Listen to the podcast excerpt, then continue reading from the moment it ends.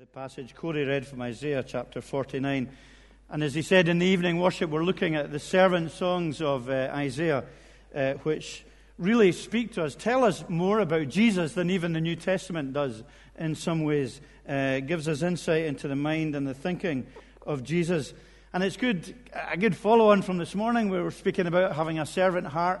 And of course, the ultimate servant is the Lord Jesus Christ. And these are called the servant songs.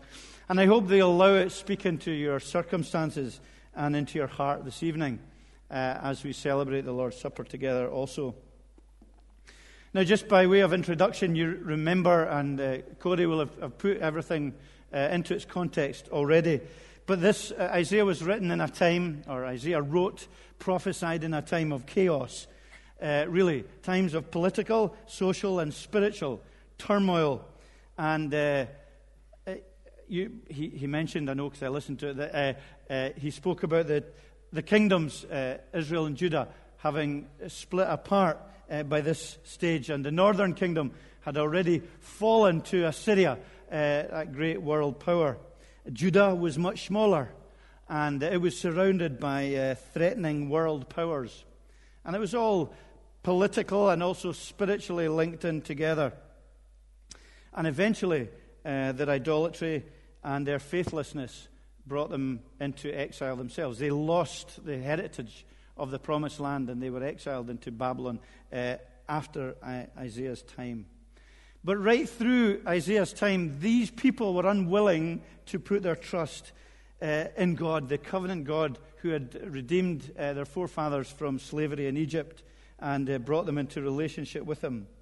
Uh, sometimes they would rather go to a, just a, one of the other nations round about them to try and be strong, one of the nations like Egypt. But every, uh, because everything seemed stacked against them. But they had no sense of peace in anything they did. And it's interesting, uh, the, the last verse of the previous chapter that we read, uh, God speaking, and he says, There is no peace, says the Lord, uh, for the wicked. And then at the end of another section, at the end of chapter 57, exactly the same words.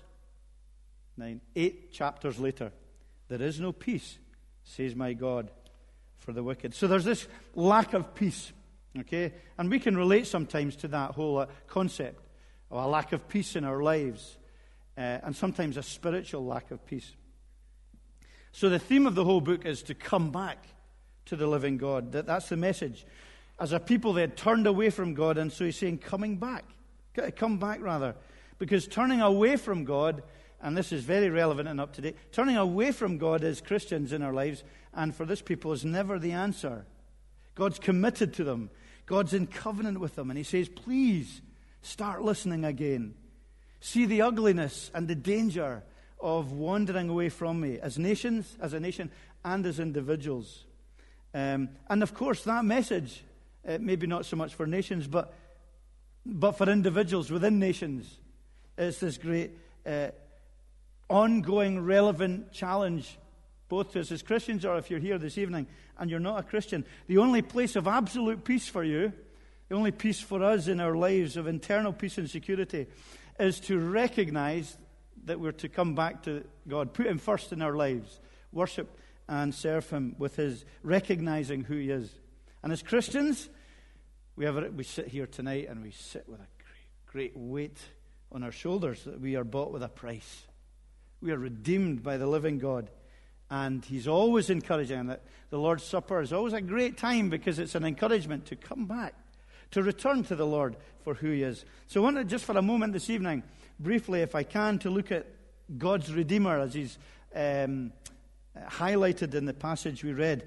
Uh, he, we are, we have here a prophecy of the servant of the Lord who's going to come and bring back the people, redeem them, and be their Savior. Now, in a, in a, uh, in a physical way, uh, in a, in a, uh, a, small way, uh, that was uh, in a short term way, as it were, uh, that was going to be a political Savior who was going to come and, and be the means by which they would come back to Jerusalem, back to the promised land king called Cyrus was going to bring them. But it's a much bigger picture here of the Messiah, Jesus Christ. And we have, I think as Corey mentioned last week, unparalleled insight into Jesus Christ in these servant songs from Isaiah, written hundreds of, of years before Jesus lived. And it, it says here at the beginning that Jesus, uh, that the servant, uh, is the one who is going to be called uh, Israel. Uh, you are my servant, Israel, in whom I will be glorified. So we have this name given to uh, the Savior, to Jesus Christ. And we have this pointing forward by looking back. Because you know who Israel was? Israel was a nation. But before Israel was a nation, Israel was a person. Uh, Jacob was renamed uh, Israel. Do you remember when he was renamed Israel? It was when he wrestled with God at Bethel. See, you will no longer be called uh, Jacob, you'll be called Israel because you have wrestled with God. You've contended with God. You've fought with God uh, and you've overcome. This amazing passage. And so uh, Israel, Jacob, had this great weight on his shoulder of carrying forward the promises made to Abraham uh, right through uh, to uh, him and his, uh, those descendants after him. And he knew about God's commitment to save a people, Israel. And yet, Israel, the nation, had up to this point just stumbled and fallen and fell, uh, had let down their, their God. They uh, needed a redeemer, they needed a savior. They couldn't live up to what God demanded. Jacob couldn't live up to what God demanded, even uh, as the one who wrestled with God. There was to be a true representative, Jesus Christ, the servant who would be called Israel, who would be the representative of his people. And he would be he was called from the womb, as we are told in verse 1. The body of my mother, uh, uh, he named my name. From the body of my mother, he named my name. This, uh, speaking of this Redeemer who would come, uh, who would uh, be the, represent- the incarnate Son of God, who would be the representative of his people, born of a woman, a servant, a, slave, as Corey mentioned last week.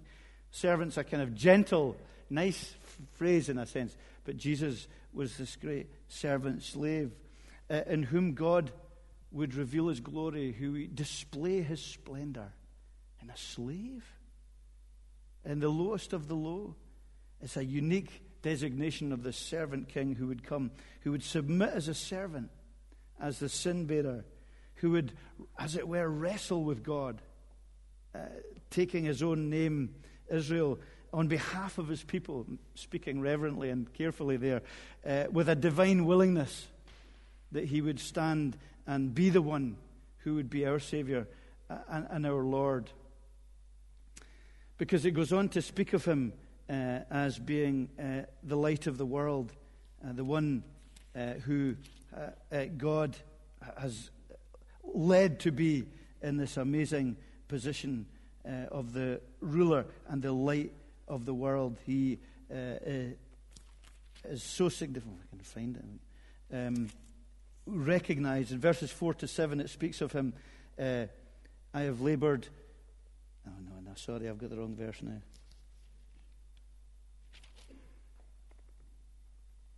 Yeah, sorry, verse 6, the end of verse 6. I was, I was, I prepared this in a different Bible, uh, different pages, and it always confuses me. I should learn. I should learn to use the same one I used. Okay.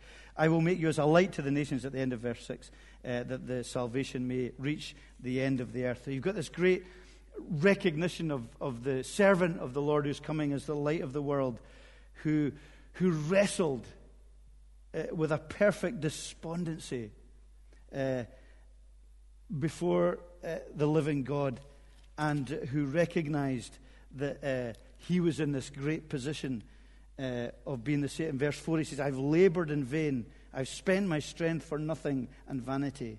Yet surely my right is with the Lord, my recompense is with my God. And he was despised, as we're spoken of here, and abhorred. And it reminds me of uh, um, his cry for Jerusalem. When he cries for Jerusalem, Jerusalem, Jerusalem, I longed for you. Uh, a mother hen longed for to gather chicken under her wings, but you were not willing uh, and yet, in that rejection, that almost despondency, he recognized and knew that God had a purpose and God was speaking to him and saying, You're the light of the world. You will not just, re- you'll not just restore Judah, but you will be for the whole uh, of the world. It's not enough for you just to be the servant of my people, but you will be uh, justice and a savior for the whole of the world. And you are honored and chosen. You're the covenant God. And uh, there is this uh, great covenant, new covenant uh, in his blood that we recognize and we see and uh, we know. So he's the light of the world. He's the one that offers restoration, speaks here about the end of desolation, that he'll set them free and that they will know him and uh, rejoice in him uh, for who he is and for what he's done. I know I am. I've turned two pages. That's why I'm struggling so badly. Um, in my time of favor, I answered you, and the day said, I helped you. I will keep you, and you'll be a covenant for my people to establish the land, to apportion the desolate heritages. He's going to be this covenant uh, for his people, uh, which we will remember when we say, This is a new covenant uh, in my blood. The covenant is the person of the Lord Jesus Christ, and he offers this great uh, recognition and hope and restoration. And verse 13, it tells us that he inspires praise. Shout for joy, O heavens, and exalt, O earth. Break forth, O mountains, into singing. For the Lord has comforted his people. He will have compassion on his afflicted. So there's this great sense of rejoicing and a recognition of his comfort and his compassion. So it speaks in general terms of what he's coming to do and uh, how important and significant he is. And I'm sorry, I completely lost my place there when I was looking at the wrong chapter. So I'm going to close that bit, okay? And I'm going to go on to uh, just as we prepare for the Lord's Supper. Uh, we recognize that this speaks of Jesus Christ and it speaks of who he is and his relationship to the Father. And there's this ongoing conversation, as it were, between God the Father and God the Son in this passage uh, that we looked at very briefly. Uh, and we've got this great picture of a covenant, caring, uh, uh servant, uh, light uh, Redeemer who brings hope and who brings healing and who brings satisfaction, uh, provision, and guidance on our way home. I don't have time to go into more of that. But before we sit down at the Lord's Supper, uh, I want to ask what your, pic- what, what, your response is to this picture and the picture that Corey gave last week of uh, Jesus Christ as God's servant and the description it gives here, which I haven't really uh, described uh, well in any sense whatsoever. But is it uh, generally when we look at God's Word and we come to God's Word, do we find uh, His Word encouraging? Do we find these pictures inspiring? Uh, do, or do we find them irrelevant? Because I think it's interesting uh, to see the response of God's own people that we have in this chapter. The response isn't great uh, to uh, this comfort, this prophecy of comfort that Isaiah brings to them. Remember, they're beleaguered, they feel uh, things are difficult, they need to return to the Lord. And Isaiah gives them this great picture of the God who will redeem and who will save them. And their response in verse 14 is, The Lord has forsaken me. Zion said, The Lord has forsaken me. My Lord has forgotten me. Uh, it's underwhelming, isn't it? And is, is that the response we have to the living God at the, at the core of your heart, at the core of your life? Do you look to God and say, Well, the Lord, I, I think the Lord has just abandoned me. I think he, I, I feel alone. I feel unspiritual. I feel it's much easier to trust things that I can see and feel and touch that are there tangibly. God is distant from me despite these words that have been given in prophecy, he's just far away. Uh, and I think often our response can be the same as Zion, the people of Judah's response to the Lord has forsaken me and the Lord has forgotten me. So just before we, we celebrate the Lord's Supper together, can I just remind you of the promise he goes on to give in verses 15 to 18? Both to them and also to us. There are tr- tremendous uh, pictures uh, to think about when you're at the Lord's table. However difficult your circumstances may be tonight, however cold you feel, may feel your heart is towards God, we have here God, as it were, just simply trying to explain how much He cares, how much He loves. Have you ever been in that position with someone who doesn't believe you about how much you love them? And you try and explain, you try and put into words just how much you love them. And you try and make it as clear and as, as passionate as possible. That's, that's exactly what God is doing here. He's, he's seen the response that, well, they just say, the Lord has forsaken me, the Lord has forgotten me. And so he responds to them with a couple of great pictures to say, no, that's not the case. Please remember how much I care and how much I love you in your lives. And he uses a picture of a nursing mother, um, of a, can I say a tattooed, engraved hand, uh, and also uh, the walls being before me. And I'll just explain them very briefly. This great maternal picture we have of the living God. Can a mother, can a woman forget her nursing child that she should have no compassion on in verse 15, on the son of her womb? Even though she may forget, yet I will never forget you. So it's that maternal image again. It's, it's used in the Bible quite often. The closest of all human links, really, isn't it? In many ways, that unique bond between the nursing mother and her child that she has birthed. Uh, birthed a life as flesh of my flesh. And there's this incredibly close and unique bond between mother and son and daughter and God's using that picture. And he said, that's a human picture that you understand and you can see. And he said, but even if, even if a mother would, and because that happens, a mother, sometimes mothers do forget their children and, and fathers forget their children. Remarkably, how could that be the case? But they do. And he said, even though they may forget, yet never will I forget you. God says, You're born. And as a Christian, you're born twice from me. I have born you twice. I've born you once in creation, and i have rebirthed you in salvation. I've paid, I've, I've borne the, the cost, uh, the birth pangs of salvation on the cross. I've paid the greatest of prices so that you can, you can be born anew, born afresh, born again. And he, I've given you spiritual life. So we have this great picture of the Redeemer who, for us all this evening, has given us a new life who's rebirthed us, and uh, as such, it, has created us, recreated us in His uh, image. What a great promise. God says, Look, I'll never forget you. I, I can't possibly forget you. Whatever you're going through, please don't feel, whatever it might be, that it's because God has forgotten you. It may be that we don't understand, but He hasn't forgotten. He loves you. He loves you with this great, unique bond. What a great promise to take with us tonight and to meditate on at the table. But also, he goes on to, to uh, further describe, he says, Behold, I've engraved you on the palms of my hands.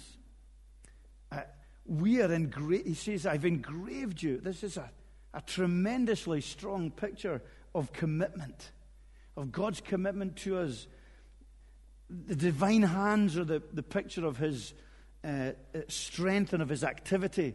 You know, all that he does comes through his, his hands, as it were, the, the, the great source of, of his power and of his work. And he's therefore saying, All that I do, all that I sovereignly ordain to happen, I do so with you in mind. Because you, you're right before me uh, as I work. Uh, we're engraved uh, in the palms of his hand. Uh, this tremendously strong uh, picture that he gives us, uh, hewn, as it were, into his hands, this image of his people always before him.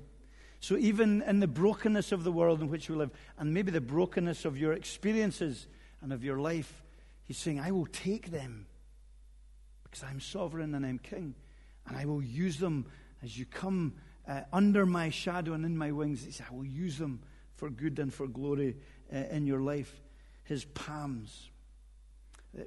It's as he works, uh, his palms are facing him.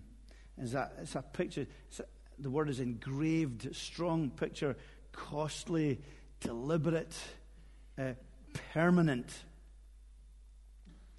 And it, I think it ought to make us think of his nail pierced hands as a symbol of his work on our behalf. Thomas says, I, I doubt you. I doubt you. I doubt you are the risen Savior. Come, Thomas.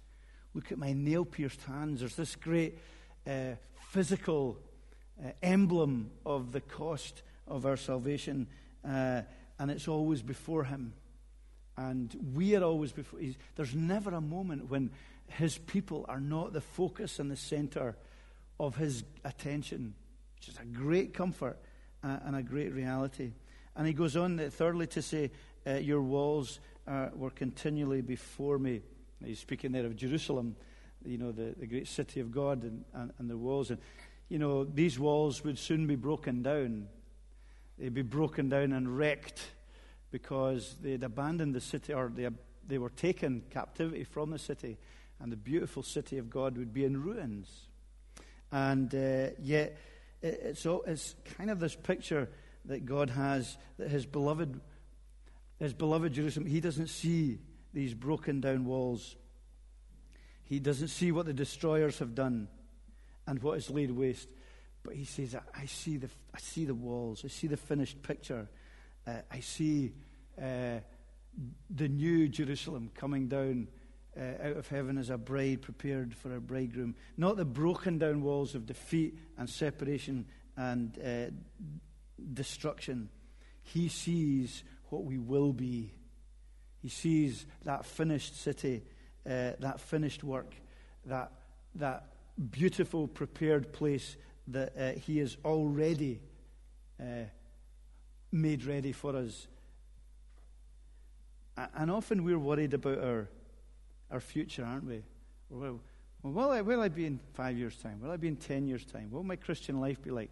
What will happen when I get old? What happens after I get old? What happens when I die? All these questions.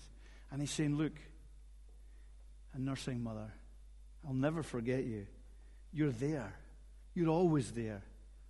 And, and I see the finished picture. I see way beyond even the grave. I have all these things.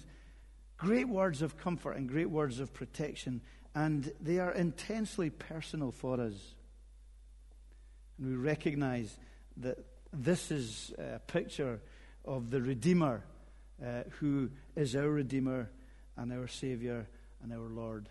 And we remember him this evening and uh, we remember him around the table. And I hope you'll just take time to uh, think on these great pictures, which he, he wants to convince us of who he is and of his care and of, of his love and of his protection. And I, I do implore you uh, in your Christian life, if you are far from him, if you doubt him, if you're drifting from him, hear his great words and come back to him. This is the place of safety and security in his company, in his presence, uh, under his word, with his people, uh, prayerfully following him as Lord and Savior.